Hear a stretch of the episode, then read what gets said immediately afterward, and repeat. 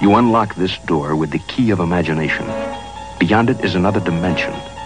A dimension of sound. A dimension of sight. A dimension of mind. You're moving into a land of both shadow and substance, of things and ideas. You've just crossed over into the Twilight Zone.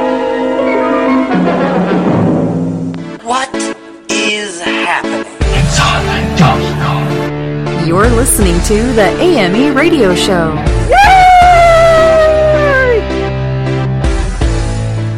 Welcome to the AME Radio Show, the show that is the voice of art- artists and entertainers everywhere. I'm your host, Jason Dowd. We got a great show for you guys today. So sit back, relax, and enjoy as we talk about everything art, music, and entertainment. Now, before we get into anything, check out our website when you get a chance. It's www.theamemagazine.com. That is where you'll find everything about the AME experience, which is our TV, magazine, and radio show. You'll be able to see everybody that we have coming up and more. You'll also be able to go on and get all the links to our social media networks, and we'd love for you to join us there. Download our free apps on the Apple and Android platforms, sign up for our newsletter, and so much more. So please, when you get the chance, go ahead and do that. Okay, so we have a couple of great guests coming up today, and we're going to be talking about something that I think is pretty important because I kind of learned it myself the other day, and that is resilience. So we're going to be talking about that in just a second. But our guests that we have coming up, we have Gregory Wolk and Ruben Estremera. They are the producer and writer of a brand new movie called Jean, and it's a really, really amazing movie. I hope you guys will get a chance to check it out. We're going to be talking to them about how the movie came about, and we're going to learn a little bit about the insides of it from the people that made it happen. So I'm excited to talk to Gregory and Ruben. And then we have Lucas Robak coming up. He is the founder of the Wellness Fair. He also is a sufferer of MS, just like I am. And luckily for him, he's got the same type that I do, which is the one that you can put it into remission and you can kind of live a very healthy life depending on your situation. So we're going to be talking about the Wellness Fair and what inspired him to create this and what it's all about. So we'll be getting into that in just a few minutes as well, and I can't wait to speak with him. Okay, so what we have on the plate today is a thing called uh, resilience. And why I say resilience is because when you come up with something throughout your life, you're gonna you're gonna run into challenges. I've run into a really really nasty challenge the last couple of weeks, and it wasn't necessarily with my artwork. It was with my new business that I've started up. And I'll tell you what, it really could have taken me out. It was very, very, very easy to do that. The reason being is, is that you know for a startup business when you're start when you're putting everything into it you really kind of have to indulge all your resources and your money. And the money that you make off that business doesn't necessarily go back into my pockets. What it does is it's then reused and reinvested in the business to help it grow. So last couple weeks we've been at these fairs and these events and stuff and and it was pretty interesting. But ironically i got no response. I'd made not one dime on it and it seemed like the more that I had shelled out, I didn't recoup. You know, at least if if I go to some of these other places, let's just say it's a thirty dollar fee to get in, and I make thirty five dollars. Okay, yeah, I didn't. I broke even. I made a few bucks, but I didn't lose anything. You know what I mean? But these particular fairs that we went to, I was actually losing because I let's just say it was thirty dollars to go in there. I didn't make a dime off of it. I didn't sell any products. I didn't talk to anybody. I didn't drive any internet sales or anything like that. So what I ended up having to do is I lost the money that brought me there, and then I, you have to you got gas, you have your typical, you got to eat. So you know it does cost you money, and I I actually lost money for those. So that's been a really tough challenge for me to come up with and trying to figure out a way to breaking into that mold. But the second part of that is is that when I went to that Tarpon Springs event, and it almost wiped me out. I mean, electronics, tent, everything gone, and um, it really took a toll on me. That one, I really thought that that would take me out. However, I had it in my in my mind that I was never going to let anything take me out. I'm going. The only person that's going to take me out is myself, and that's by me saying, you know what, I give up. That is the only way that you can truly defeat somebody along the way. They have to physically let you win. And I'm too ornery for that. So I've been hitting back left and right, and I've been looking for new ways to make this thing work. You know, you, I'm running into a into like that plateau. You know, I, I have a lot of great customers, and I have a lot of things that are going great, but I want to increase that. I want to get to the next level, and I have bet, been met with tremendous amount of resistance. So, what I've realized to do, one of the best ways to do this is to step back. When you are so engulfed in whatever it may be, artwork, business, family, whatever it is, if you get so engrossed in it, you almost get to the point where you you lose track of what's going on around you. You know, you need to step back and you you need to just take some time to think, clear your head, and then focus on the the challenge at hand. For me, one of the things I did was I put on some aromatherapy because you know what, aromatherapy, no matter what pos- you're trying to do in life, there's that smell that can just make things so much better. Helps clear out your mind, your soul, your body, and it's an amazing trick. The second thing is I put on great music, stuff that can. I don't want to put on stuff that depresses me. I don't want to put on songs that remind me of a bad time. I put on songs that inspire me, and I encourage anybody that wants to do this too. Aromatherapy, songs that encourage you. And if that's death metal, then that's death metal. If that's, you know, ragtag 19, um, 1930s and 40s music, then you put that on, ragtime. Or if it's rock and roll, put it on. Whatever it is, just make sure it inspires you some in some way, shape, or form. But one of the biggest tricks I love, and it's the way that I have been able to clear my head probably better than anything, is the nighttime. I have come up with some of my best ideas and some of my biggest loophole get arounders in at night.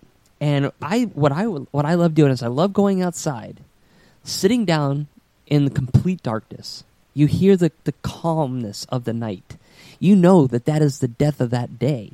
That day will never be back again. So when that sun comes out tomorrow, it's a brand new start. And if you focus on that and look up in the sky, you can see for millions and millions of miles. And you got to realize that there is no end that we know of. That is just so inspiring and so calming. The night just sucks up that bad juju and just disperses it out into the into the sky. Nothing around you. You can see what the heavens have created around you and how big they are, but yet they seem so small. And that helps you put things into perspective. There's something very spiritual and something very calming about the night. And I encourage anybody that has the opportunity to just go sit outside, complete darkness, look up at the sky, close your eyes if you want to, and just listen to the to the calmness of the night around you.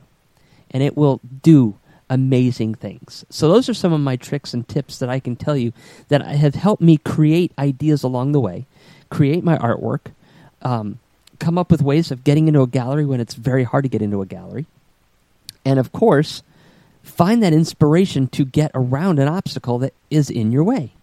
For me, right now it's just it's opportunities. I'm looking for opportunities, and when you don't have enough money to invest in marketing and stuff, you got to find other ways of doing it, and it's tough.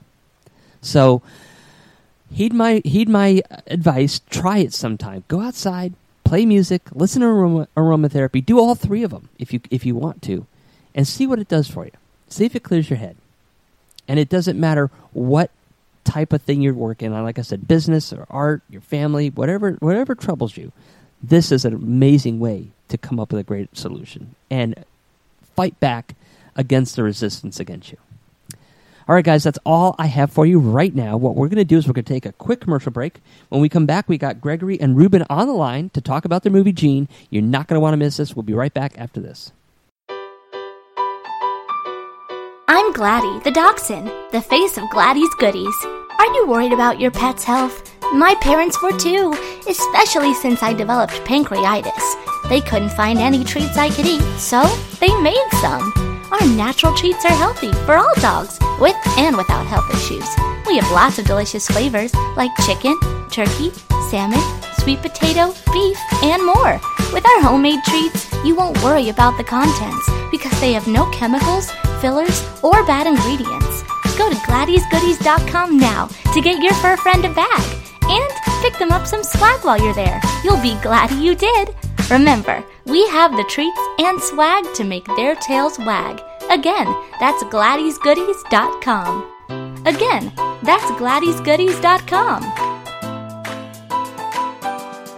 Hey guys, it's Willie Mae Silverstein playing Penny in my new movie Alex and Me, which will come out digitally on June 19th, so go check it out. Hey, it's your girl Alicia G on AME Radio.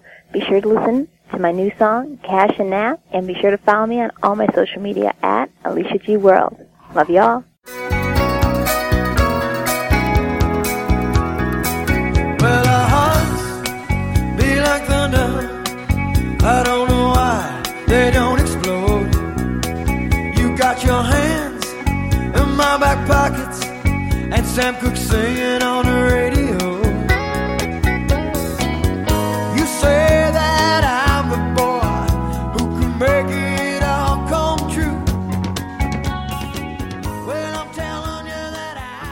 Welcome back to the show, everybody. We have in line with us our two special guests. They are Gregory Wolk and Ruben Estremera, and they are executive producers of a brand new movie called Jean. And we're excited to talk to them about their project and what the what the movie's all about. And we're going to show you that there's something really cool to see coming out in the, here in the next couple weeks. So, welcome to the show, uh, guys. How are you doing today? Thank you. I'm pretty well. Yeah, thank you. Yeah, Well- doing well. Well, thank you for uh, joining me and uh, talking about your movie because I think this is going to be a lot of fun. Yes, I think so too. It's a really nice, uh, sweet movie. Well, I love talking about movies, and you know, I love showing new artwork, and this is obviously something you guys have put together. Um, I guess kind of let's start with uh, Gregory, and then we're going to go to Ruben. Tell us a little bit about how you got into making movies and being producers and stuff. Well, about um, seven years ago, which is not not a long time for some people in the film making industry, but I, I've been writing uh, quite a long time, and I've written about 15 novels, uh, fiction novels that are on Amazon so so forth, self-published. And I was getting interested in, in seeing what would be like to be made into movies. I spent some time reaching out to people in Hollywood, but because I didn't know anyone, I couldn't really get through. Um, you know, they have it, it's a click, as you know, and so I figured, why not just you know, you know, put my money where my mouth is and get out there and try to try it myself. And so we, Ruben and I, decided um, to take some of our um, savings and and make the movie. And actually, Jean is the very first film that that we made. Wow. And how about you, Ruben? How did you get into it? Uh, well, um, I was supporting Greg with his endeavors when he started doing the uh, the writing of the novels, um, and um, I saw that he had a lot of talent, and I read everything he's he's written, and he started to write uh, scripts, and they were like a lot of fun to read, and I thought, wow, this, this there's a lot of talent here, and um, and he was just going to be gun ho and jump into it and start uh, you know making a film, and I I said, well, hey, I'll support you. Let's do it. Uh, let's go ahead and and and and, and see what we can do. And here we are. Um, so yeah, it's been fun just seeing this grow and and uh, this movie, as Greg mentioned, being the first one, Jean, um, was so beautifully done and so touching um, when I first saw it. After you know it was all done, and uh, I couldn't believe how pretty of a film it was, how a great family film. It just gave me a a great uh, feeling about family watching this film. So a great, great watch. So when this movie came about, is there any truth behind it? Any any um, nonfiction that can uh, that leads to this uh, movie? And if so, kind of tell us a little bit about that story. If not, what made you come up with the concept for the story? Uh, there is some nonfiction uh, uh, involved in it. Uh, Jean is one of my sisters, and the um, the, two adults in the film, um, Patricia and Albert, are my mom and dad uh, in real life. Uh, but because we cast uh, Jean in the film a little bit younger, we in the film they're actually her grandparents, but in, in real life, uh, Jean, you know, is my sister, and these are my parents. And um, it just um, Jean was the caregiver for the family. So when both my parents started getting up to age, she'd be over there doing all the work, and we, the rest of the family, I'm one of eleven children, so you would think that should be easy. There's so many of us to spread Right. spread around But you know how it is. It usually doesn't happen that way. One person, either because they want to or people just think they're good at it, they get, you know, get to do it. And it was sort of like she loved doing it, but you know, it takes away some of your life too. You kind of you're giving to other people, like Mhm. any caregiver. So I wanted to kind of acknowledge that role that she's done and show about how she lost part of her life, but she gained a lot of wisdom and joy from helping them. And it's kind of the two sides of a coin of how it is to do things for other people. Mm. So that's really what brought it about.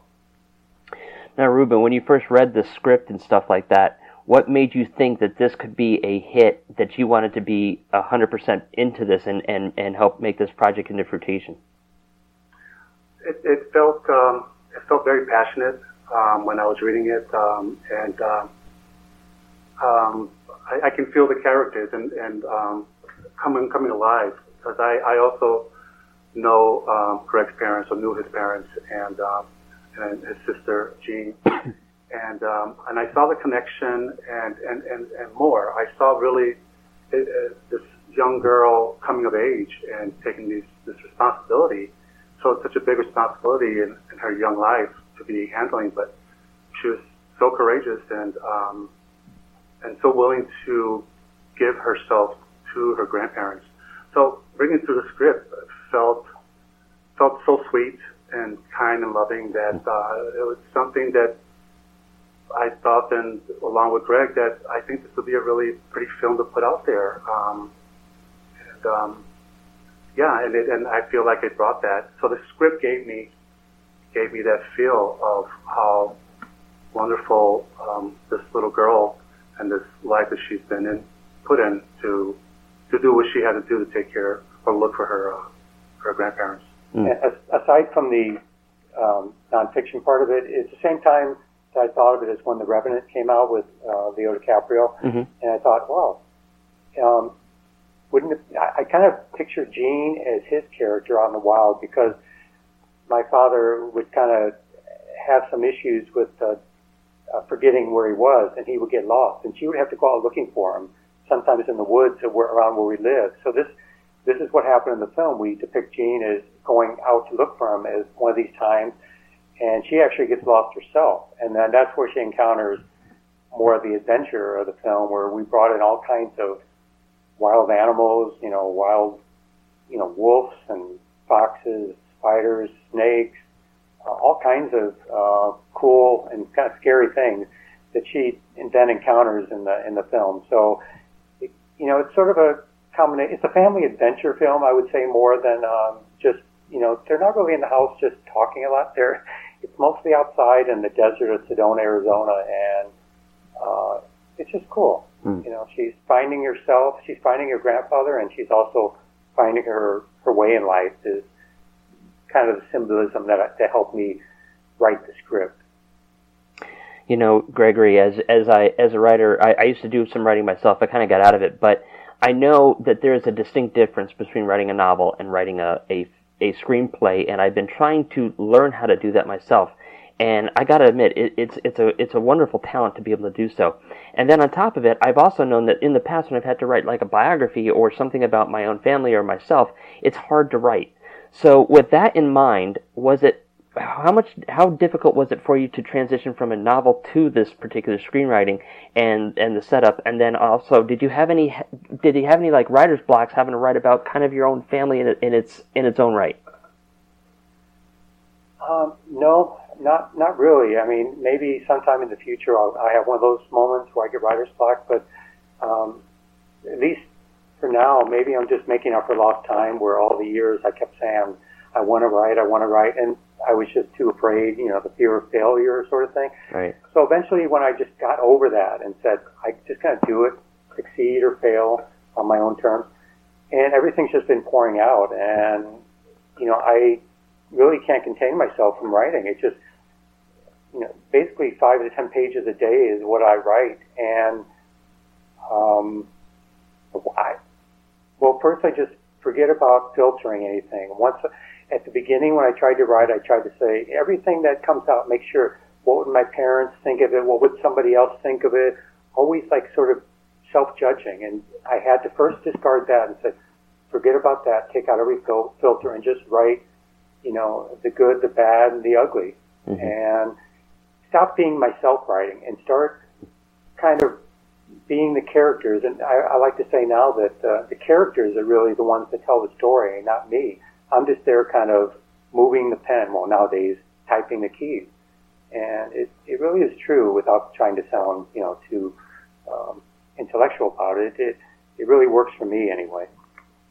Now, you guys had a pretty cool cast coming up. You had some really big names in this thing, which is pretty interesting in itself.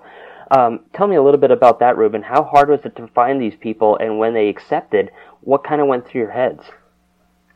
Well, you know, it, it was um, it was a task in itself. Whereas, you know, once we once Greg had his script together um, and it, it felt right, and uh, the next stage was to um, look for people that could fit that role for um, for each character that uh, was in the script, and um, and we got a lot a lot of people that uh, uh, that accepted our request, you know, uh, to for a for a uh, audition, and um, it just it just flowed pretty well because a lot of the people that were coming to us um, had had something about them um, that would be good for this. So we were lucky enough to to get a good bunch of people. Didn't have to go through so many um, to find the right people. It just it just felt right with all the people we were picking and and um, and um, you know going through the uh, auditions and how well they performed. So it, it kind of felt like it was almost like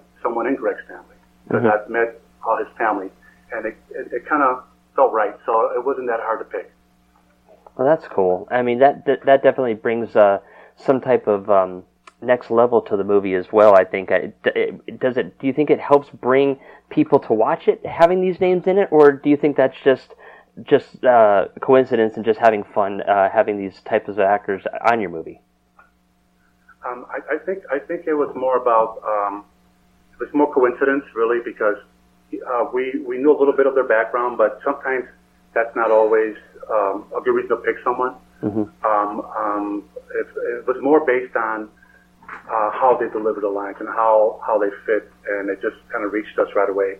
Um, so it didn't really it wasn't about um, their their position, say, you know, in, in, in Hollywood and, and in the film industry, more about how can they deliver and how can they be that character that we're looking for. And you know, in retrospect, maybe commercially speaking, you know, we should have always just gone and take the person that's the most well known. Um, but Ruben and I have been around enough and seen, you know, so many thousands of movies that yes, it's nice to see somebody that whose name you recognize, but a lot of times when we watch a movie and say, well, that person doesn't really fit. Well, they just had to do it to more marketing that purposes. We we wanted to get into this to, to not just fit in a mold of this has to be done this way every time. So, like Ruben said, we, you know, sure, if somebody has, is well known, we'll put them in there if they can fit the role. Otherwise, we're not going to sacrifice that just to have a name. hmm Absolutely. So going through this and stuff and and cu- putting the movie together, what was one of the most difficult things you had to overcome to make this movie into into reality? I think it's uh, realizing that the film industry and making a movie is not like uh, so many other endeavors where it's a business or you're in a corporate America where you, everybody kind of knows their role and is thinking in a kind of a structured way. The filmmaking community, because so many of them are artists, it's like bringing a bunch of uh, Van Goghs and Monets and people together and um, a lot of times they're they're great, but they think what they're doing is is the right way and not the other person. So sometimes it's like clashes of egos about the creativity, which direction to take it. So that a lot of our role was to really harness those people and make sure that everyone's getting together well and and making sure they collaborate. Um, we always hear about how film's a collaboration. Well, it it might be, but doesn't the the pegs don't fit together smoothly by themselves. You kind of have to force them, and then tell some other people, hey, you know, we'll take the best idea you have, but you know, Bob over here might have a better idea about this. And sometimes the egos don't really make that happen easily. So that, I think that uh, dealing with the personalities of the, the creative mind is was challenging to me. hmm Now, after you've written this this script and stuff, tell me a little bit about the end result. Is it exactly the way that you saw it? Was there a lot of creative differences that have come along? And, and I guess I guess you could call it um, what was it? Creative uh, creative um, uh, ingenuity or something like that, where you change it up along the way. And was your end result exactly uh, you know better or or um, the same or better than you expected it? Well, um, it's definitely changed, and uh, I would, um, you know, I bet there was not a filmmaker out there that would say the film looks exactly like it was uh, written.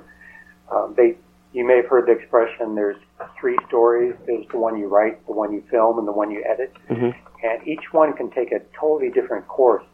Um, so, and it morphs, and sometimes for better, and sometimes for worse. But um, that's the, the beauty of the edit process. You you see what you know. It sounded good when you wrote when I wrote it. It looked good when we were filming it, but some scenes work well, some scenes fall flat. So, as with any editing process, um, there's usually like five or ten percent that you're just going to take out. So you film more than you have. Like you're going through a bunch of film, you know, uh, photographs on a vacation. You want to take more, and then you pick the best ones when you get home. So it's it's really because you can plan all you want, but until you get out there, you don't really know. And I have to say, some of the scenes I thought were going to be the best didn't turn out that way, and just the opposite. Some that I thought, oh, this is just we're just doing that. Those are the ones that now at the end move me the most. So it really is a surprising journey, the whole process. But um, to answer your question, overall, um, very happy with the way it turned out. It uh, it it's just a nice film to watch for everybody. You can sit there, and sometimes you say family film, and many people think, oh, it's boring. Well, it's it's not. It's um, it's not boring, and it's not corny. I wanted to make a family film that wasn't corny, like a Leave to Beaver sort of. You know, we're in the 21st century, so you know, kids sometimes do yell at their parents, so we're not going to make it so you know old-fashioned. It's up to date, but it's still you know there's a payoff, uh, a feel-good payoff in it, and I think audiences want to have a satisfying ending to a film. Mhm. You know, I know I do. Now, Ruben, this one's for you. After doing this and being a part of this and it be, being your first movie, are you going to do it again? And what would you like to see differently next time? Well, yeah, we actually um, um, have done it again. That being our first movie, we have a total four movies now. Wow. Um, fourth movie is in post production right now.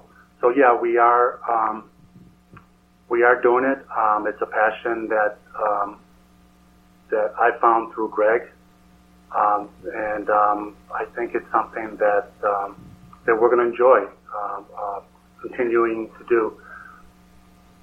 So what do you what do you think we did differently in the second and third? fourth? Well, differently what we did, um, we um,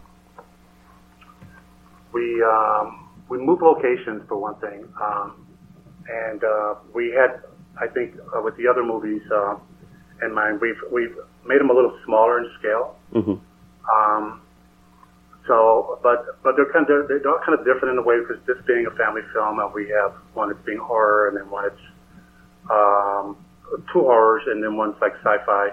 Um, so it's just so, so so they're all different, and but but uh, the the collaboration that we had with all three of four of them, uh, they kind of vary with um, uh, to make a little smaller um, and places that they're being filmed in. So I, I don't think there would be anything different that we would do because at the end result for the movies that we have, we've have been happy so far with what we've done, exploring all these different avenues. Well, that's exciting and definitely fantastic for you guys, and congratulations on putting out four movies. That's that's amazing. Um, we're running out of time, so tell everybody where they can see Jean. Uh, is it going to be on digital downloads? Is it going to be on um, uh, physical DVDs, or is it going to be in the movies, or what can we expect? It, it's going to be a it's a digital download. Uh, right now, it's on Amazon uh, Prime, um, basically in every country in the world, um, and it's actually right now it's it's it's uh, free, you know, on on Amazon Prime. So if you're a Prime member, you know, you pay that yearly subscription, Mhm. you can get in there and watch it for for free. And so I think that's a great a great deal. And it, I had the option of like putting up a charge and saying, oh, it's one ninety nine or two ninety nine, but I just don't think people should have to. I mean, it's, it's uh, they're already paying the Prime membership, so just like when people turn on the TV and they have cable, they're paying for that already. Why should they have to pay again another few dollars to watch a movie? So um, there's really no you know no reason not to just tune in and see. I think everyone's gonna like it, and uh, it's beautifully done. Um, if you like nature and you like uh, the desert and the mountains and, and wild animals, which we like all those things, um, then I, I think you really enjoy it. And the, the DVD, the physical copy, will be coming out shortly. And of course, do you guys have a website for your company where people can see all the movies that you have coming out? Yes, our company name is uh, Giant Meteor Films. So it's uh, giant meteor as if there's a big meteor coming out of space and ready to hit the Earth. Um, and that's uh, that's our website. It shows all the movies we have in there. And there's we have a backlog of like ten other films and scripts that we're uh, in production or in pre-production and planning stages to make. So we're we're really in it uh, for the long haul, and we're trying to do all different types of film genres to to see what is the best fit. And I know everybody likes different types of movies, so we don't want to exclude any particular audience. Sure. Yeah, so we're, we're on Facebook, we're on Instagram, um, and we're on uh, um, Twitter, and uh, we have pages, uh, Jean pages in Facebook. So the, the audience can look up Ruben Estremera or Gregory Wolk in Facebook, and uh, they can be invited to the pages that we uh, we care for, so uh, that we're handling. So Jean would be found there, and and um, all sorts of information and downloads, and where they can go see it. Well, very good, guys. We just about ran out of time, so thank you for coming on, showing, sharing us your passions, and of course, uh, congratulations on these movies. And I love good, good, you know, wholesome movies. So I really look forward to watching this movie myself. And I hope everybody else will do the same thing. And I hope that you'll be able to entertain people for a long time. Thank you. Thank Yeah. you for having us. Thank you very much, and good luck with your your writing as well. Well, thank you. All right, guys, we have a quick commercial break coming up, unfortunately, but we will be right back after that with more guests and more fun. So don't go anywhere. Do you love horror? The strange and unusual, fantasy creatures or urban legends? Do you want to step inside a dream or nightmare? If you answered yes to any of these questions, then you should check out internationally exhibiting artist Jason Dowd and his award-winning photographic collections by visiting www.imaginationartstudios.com. Get inside his mind and experience his inner weird.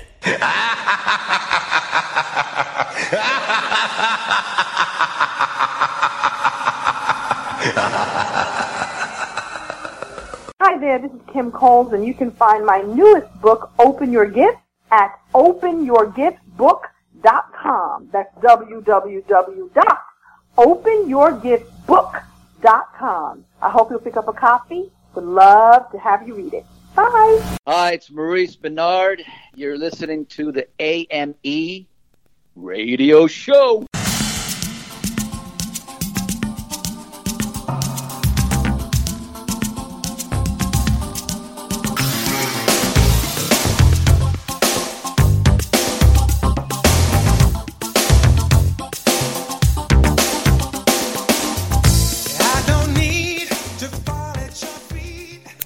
Welcome back to the show, everybody. We have on the line with us our special guest. His name is Lucas Robak. He is a speaker, author, and coach, but he is talking to us today about something very dear to his heart. It's the Wellness Fair, which airs, which is going to um, debut on October 27th, 2018, this year. And we're going to be giving a little bit more information about what this is all about and why it's even here. So, welcome to the show, Lucas. How are you doing today? I'm doing good, and uh, thank you very much for having me on your show. I appreciate it. Oh, absolutely. Uh, anytime. So, kind of tell us a little bit about why the wellness fair was even needed. What what brought this about? Well, it was kind of like a series of events, but what really got me started in it was back in 2014. I was diagnosed with multiple sclerosis, Mhm. and as I was uh, laying there in my hospital bed, instead of uh, researching what it was and all the horrible things that might possibly do to me at some point in the future, I chose to instead start researching how to successfully live with it. And over the course of the next couple of weeks, that was my main focus on how do I live with this? What's in my control are my thoughts, my choices, and my actions. And so that's what I focused all my efforts on. And what I found was that it's a lot of just natural health and Eastern medicine and everything that uh, is pretty much just not mainstream. There's so many different things that are out there that people just don't know about. And I was also uh, a master practitioner of NLP, so I do work with one-on-one with people, and I was doing that for a while before I even got diagnosed. And so I was already a vendor in trade fairs, and once I realized that all this stuff that's out there is most people don't even know about, and then so I just kind of connected the two and really created more of a community than just a trade fair. I say that the trade fair is just another excuse for us to get together. Mm. We're more of a community, and we do a lot of events throughout the year to really build those relationships with each other and to really just help each other achieve that optimal health that we're all looking for. Well, that's interesting because we both share something in common. I was diagnosed with uh, multiple sclerosis in 2014, and it, it, it, unfortunately, I probably had it for a lot longer. But they kept thinking it was the flu because I, I had very, very few symptoms. And by the time it, it came out, and it came out in in, in uh, like a force, uh, I was at Hollywood Studios and just about died. And I I, I was really lucky, and, and everything came out okay. And I'm I'm one of those ones that I can put it back into remission. I'm not one of the the ones that seems to have the, the, the general where it just constantly tears you apart. But I do have some symptoms all the time, so I kind of know what, what you're talking about with that. How did you find out that you had it, multiple sclerosis? Did you have like an episode like I did, or did they just put you in the hospital, or did you go to the test because you had something? How did they find out? Well, um, I, I'm kind of uh, a little bit like you as well, as whereas like I had it for quite some time, but I just didn't really notice. It was like I, I considered my body. I still consider my body like my car. The longer you drive it, the more likely it is to just fix itself. Mm-hmm. And uh, so there, there, there was a time where it was just my vision just got so blurry I couldn't read, and then all of a sudden my vision was back, and like uh, bladder, bowel issues, stuff like that, all the fun stuff that we can talk about and get into detail, which I'm not going to. just, uh, but uh, what really got me to uh, try to get myself to the ER was I lost. Uh, I was numb and tingly on the left side of my body, and it just kept pro- getting getting progressively worse. And after two weeks of it, I just couldn't take it anymore. Where the walls and chairs and other just random strangers, I was using them as pretty much like my walker or my cane to be able to move from one place to the next. So I was always holding on to stuff to keep my balance, and I was no longer able to hold anything in my left hand. So it was just like permanently in my pocket for those two weeks. Uh, as well as I have a manual car, so by using my left foot on the clutch and my left foot, I couldn't feel my left leg. I was it was just driving me crazy that I was killing the engine all the time. And uh, so when I went into the ER, they got uh, gave me a CAT scan, and then a neurologist came in with a CAT scan, which I guess is, from what I was told, is very rare. That he walked in and he's just like, with your symptoms and what, what looking at your CAT scan, you have MS and we're keeping you overnight. And then the next morning was when I got an MRI, a lumbar puncture, tons of blood tests and stuff like that, and for them to just pretty much rule everything else out. And during that time was uh, right when I, when they finally finalized my diagnosis of MS, was when I really started the research. hmm Well, I kind of I kind of went through the same thing, and you know, the first thing you hear is that those words, and and you you know you it's hard to swallow because you don't know what to do, and and you know you freak out, and then when you see the stuff online, it's it's horrifying. And um, you know, I was one of those type of people that I was like you. I wanted research too myself, and I and you know it was funny because I had a hard I, re- I had a really hard time getting out of bed, and um, I decided somebody said, hey, you know what, go try acupuncture. I'm like, sure, why not? You know what I got to lose? Nothing. So I did. I went out and got t- uh, acupuncture, and after the first acupuncture session, I was actually able to jump up out of the bed, really with hardly any any you know um, uh, resistance. I could I could do it pretty easily, and I started getting the, the feeling back in my in my body. Then after the second one, it almost you know it put it in remission for almost an entire year before I had another before Wow. I really had to go back to another one. So I str- I truly believe that you know some of these Eastern medicines are some of the best things that you can do, and uh, I like that this uh, that this wellness fair has that. Um, so what are the things that you cover at this wellness fair, other than just you know Eastern medicine stuff and, and other things? What what are some of the things that you do? Is there going to be speakers? Uh, is there doctors that are going to be on hand? Yes. Uh, so how we're really uh, trying to differentiate ourselves from a lot of other fairs is that we're not a product fair. We're more of like a wisdom sharing community. Mhm. And so uh, to make sure that we have like the high quality health and wellness professionals, we have a extensive application and then an hour long interview before we even accept you to be a vendor so that when people come and attend, you're getting people that are doctors that have masters or they have numerous certifications. They're osteopaths, they're uh, uh, homeopaths, I believe, or naturopaths. All all the different types of uh, wellness professions that are out there. You're able to get certified in it, so that when people come, you're actually getting the good quality information rather than just somebody that just woke up one day and decided to be a life coach. We're focusing on the people that are high quality, and we do have speakers. We actually have a speaking event coming up on uh, this Thursday, actually. And at that event, that's where uh, we have all the speakers that want to speak at the wellness fair. We have them all come in, and it's kind of like almost a competition where we have a panel of uh, uh, judges that we call super fans, and they evaluate all the speakers. And then the top five speakers at the Speakers Jam are uh, speaking at the wellness fair. So that the speakers that we have at the wellness fair, they've already been vetted through the application, through the interview, as well as they had an event to where a panel of 10 people evaluated them to pick the top five. So when you come to the, the wellness fair and see somebody speak, you know that you're getting extremely high quality content. Like they might not be the best professional speaker out there to where they're anchoring the stage and they don't say ums and ahs. We're looking for high quality content that's really going to make a shift in people's lives. Now, when did you? How long has this been going on? Uh, how many years have have, the, have you been putting this on for? Uh, since 2015. So I was diagnosed in uh, at the end of May 2014. Actually, it was Memorial Day weekend when I was diagnosed, and then by March 2015 was when the wellness fair started. So 10 months later, from my diagnosis to starting the wellness fair. So, what are some of the what are some of the objectives that you guys have when you put on this fair, as far as knowledge and everything else? What what do you hope to, to do? What types of aspects do you cover with health conditions? Is it pretty much every health condition? Essentially, if you want to put if you want to put it like that, uh, and the reason why is because each vendor, each business that comes in, specializes in either something extremely specific. Like we have one one person that focuses solely on diabetes.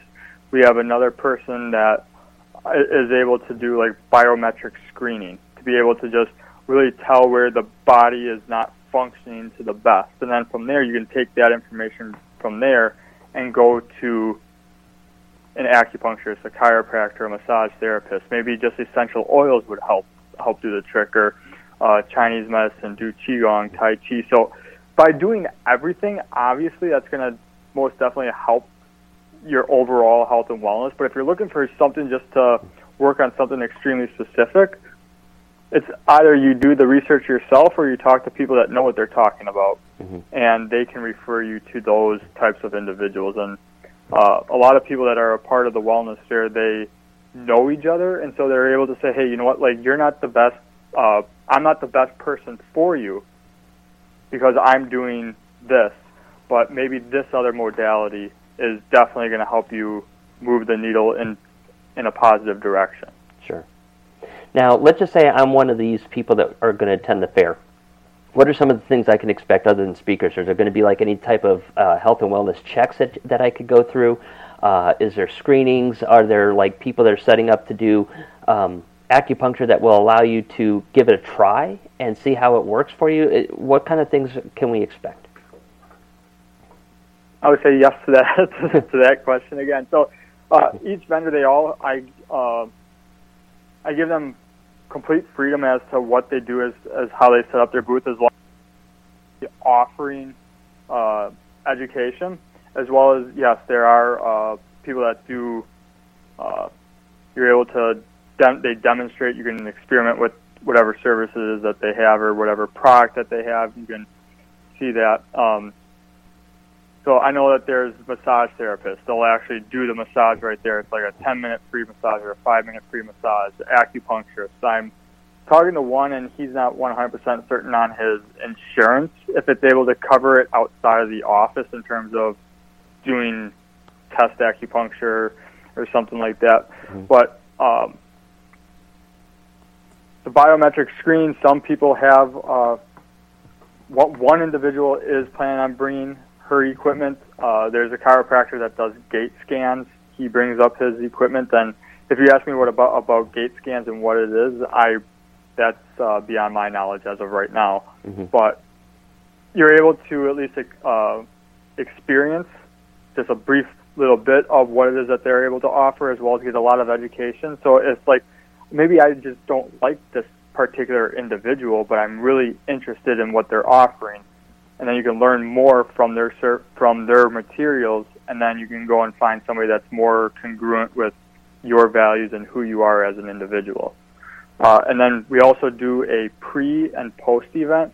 So this year, our pre event is going to be by uh, Mary Beth Rezick with Profoundly Peaceful Massage and Yoga, and she'll be doing like a sound bath with crystal bowls and uh, I, I, she, may or may not bring her gong. I'm not 100% certain on that. But it's just uh, like a meditation before the event, and then after the event, we have a local Fred Astaire studio that's going to put on like a dance party to get your to show how uh, how just dancing, ballroom dancing, and different types of uh, dancing can really be a great form of exercise. Because a lot of people see ballroom dancing as just uh, something that you do to prepare for a wedding or another event or something like that. Whereas it's a great form of exercise and it's a lot of fun. Mm-hmm. And so by putting fun and exercise together, because a lot of people may or may not have a negative perception to having fun in the gym.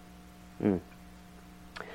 So I know your this event is October 27th, 2018. Where is it located at, and how can people, if they want to be a vendor, is there still time for them to be a vendor? And if you wanted to be just attend it, uh, how can you find out more about it and be in just attend it and have some fun uh, learning? All right, so the event is at the Waukesha County Expo Center, which is obviously in Waukesha, which is just outside of Milwaukee. And to find more information about it, it go to thewellnessfair.org. So you actually have to type in THE for the. So it's thewellnessfair.org. And if you want to become a vendor, just add slash apply at the end of that. And also on our homepage too, you can see like an apply link to apply to be a vendor. Uh, we are still accepting vendors, not for much longer, solely because we have a a lot of moving parts, and to be able to make all that happen, we have to cut off the uh, application at a certain point. You know, it's really funny because that's exactly where my wife is from, Waukesha. so I know exactly where that place is. That's pretty crazy. Awesome.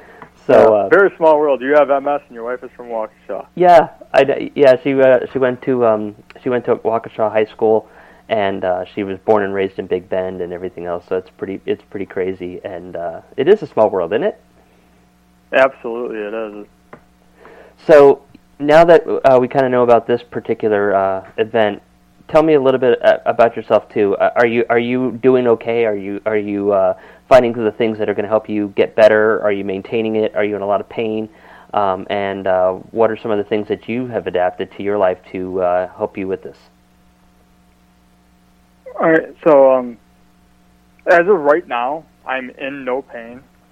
Uh, it's actually kind of funny too when it comes to like I'd rather research how to successfully live with it rather than what it is. Is when I was in the hospital, everyone was like all the nurses and the doctors they were surprised that I didn't have headaches, and then all of a sudden I developed headaches for a couple of weeks, and then it's just like okay, hold on, they installed that belief in me that I'm supposed to have headaches. So and with that being said, like my main thing, I'm all about the mind, the Mm-hmm. mental and emotional aspect of of what uh, living a healthy life is because uh, we have like the the spiritual, energetic health, which is kind of like the Tai Chi, Qigong. You can even put yoga in there, meditation, prayer, whatever it is, uh, however it is that you want to call that. And then we have the mental, emotional, and physical body. The physical body is that's exercise, and the mental and emotional that's our thoughts. And so by controlling my thoughts, it actually helps my physical body. Uh, I can't remember exactly what year. I know it was in I think maybe 2014 possibly, but Dr. Patrick Hill and Dr. Nicholas Turiano they did a 14-year study with over 12,000 participants. So it's obviously a very valid study with that many participants over that long of a duration. And what they were focusing on is what the effect of having a life purpose has on people. And when you have a and what they found is over the course of that 14 years, obviously with that many people, people are going to pass away. It's just inevitable. But they found that the only people that did pass away were the people that showed low signs of having a purpose in life. And the people that showed that they did have a strong life purpose and were taking action towards it, they lived, they were healthier, happier, more fulfilled, and inevitably that technically, because obviously 14 years, it's only 14 years, but theoretically speaking, they would live longer. And so what I did is I, before I even got diagnosed, I was like on the path of trying to discover my purpose, and being diagnosed definitely helped it. That was like it was like being handed my purpose on a silver platter when I was in that hospital room, and just by knowing what my purpose is in life and then taking every single day, I like seven days, eight days a week, always working towards fulfilling my purpose. That helps me personally because my mind is more positive as well as just by being more fulfilled and happier and doing what I love doing Mm-hmm. and it affects the physical body. I know exactly so- what you're talking about because I do the same thing. I, in fact, I, I, I've been saying the same thing for a long time, and that's one of the reasons I do this radio show, believe it or not. And it's helped me not only with my speech because it does affect my speech, but it also affects, uh, you know, gives me something to, to look forward to and, and, and help people with. So I, you know, I love that that concept of yours. Absolutely. I, I wish it was my concept. I really do. but um, yeah, so it's just a matter of uh, and other things that I do is uh, meditate.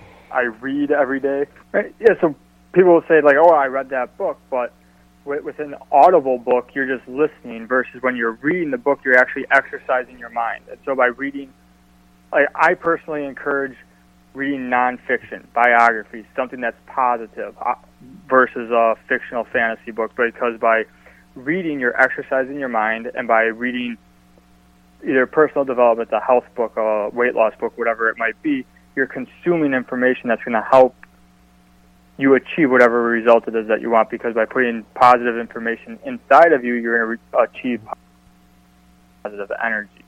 And there's other uh, types of ways that you can exercise your mind, like through like brain games. Have playing Lumosity. I personally use Lumosity, and there's other apps out there. If you just type in brain games into whatever uh, app store it is that you have on your phone, you're able to find just tons of different stuff to exercise your mind. Because by having a strong mind, you're gonna have a strong body.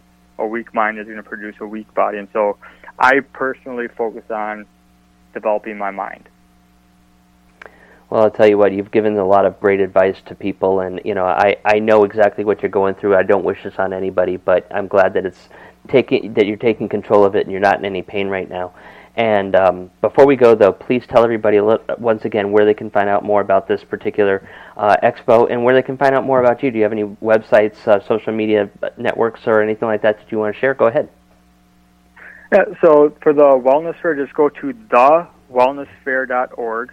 Once again, like type in THE for thewellnessfair.org. And then to find more about me, it's uh, lucasrobak.com. That's L-U-C-A-S-R-O-B as in boy, A-K dot com. And to find me personally on social media, it's just at Lucas J. Robak. And then the wellness fair is at the wellness fair. Well, Lucas, thank you for coming on the show, talking about what you're going through, and um, hopefully your get your information here and your expo will open up people's eyes to help take the, to help con- them take control of their health as well. Absolutely. Thank you so much, Jason. I appreciate it. Thank you. All right, guys, we're going to take a quick commercial break. When we come back, we have more, so don't go anywhere. We'll be right back after this. Jason Dowd of Imagination Art Studios is proud to announce the release of his steampunk collection, which is currently on tour across the country. There you will see beautiful handmade masks from Venice, Italy that accentuate beautiful women to create amazing stories and feelings to those who visit the collection. Each photo series has a theme, mask, authentic props, and beautifully elaborate outfits, all collaborated in the mind of Jason Dowd to create the right emotion and feeling. The masks come from a shop at Epcot at the Italian Pavilion, where all these photos are on display for you to see. This is one of the biggest accomplishments of his career, having his work at Disney. Come see the beautiful first release of the series, which includes Distressed Dancer, Spanish Serenade, The Pied Piper, and Reaching for the Stars. You can see them in person or online at www.imaginationartstudios.com. For more information, visit the website. Again, it's imaginationartstudios.com. Our Facebook is Imagination Art Studios, Twitter is at Dowd Studios, and Instagram is at Jason Dowd. Come and be mesmerized by the masks and the stories behind them.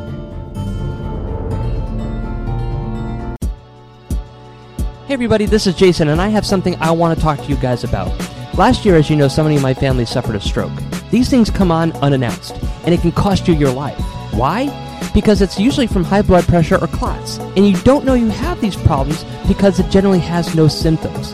One way to ensure that you don't have high blood pressure is to test it regularly.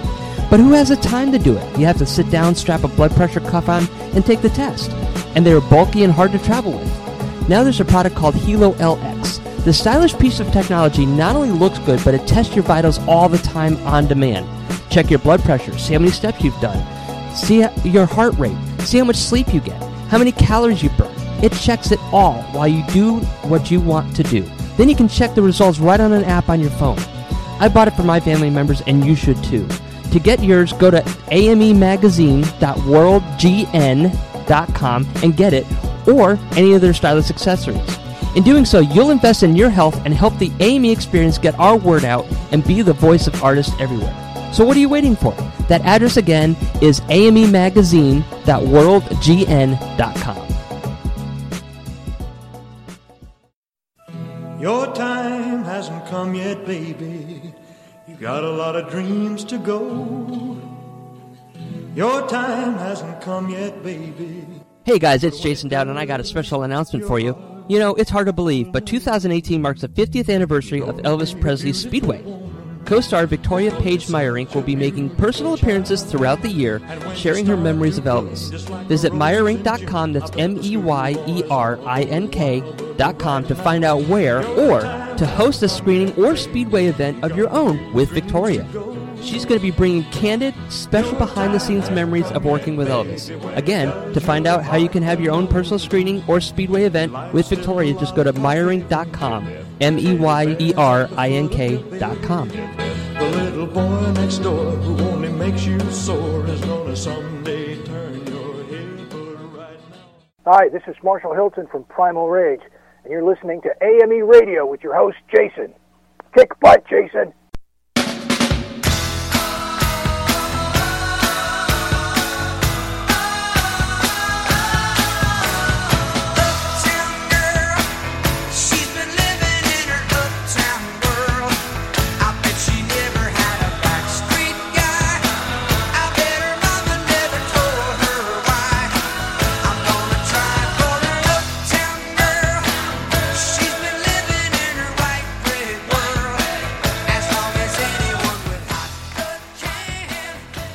Welcome back to the show, everybody. We are about ready to close out the show, but did you like what I did at the beginning of the show when I took out "It Ain't Even Done with the Night" and I was just talking about night? Huh?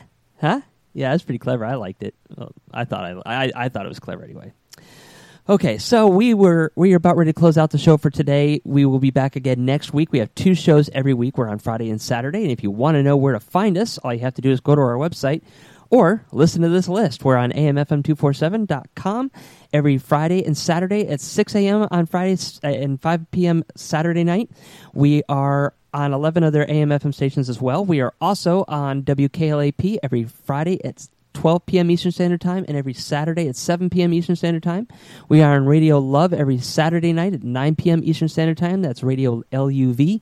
We are on PhoenixBroadcasting.com. We are also on iHeart, iTunes, and Spotify on demand. So just go check that out. If you don't know how to find us, type in the search link on their website as AME Radio Show, or you can get the links directly from our website. That's all I have for you guys tonight. Have a great night. We will see you again next week with more great guests, more great talk. Good night, everybody.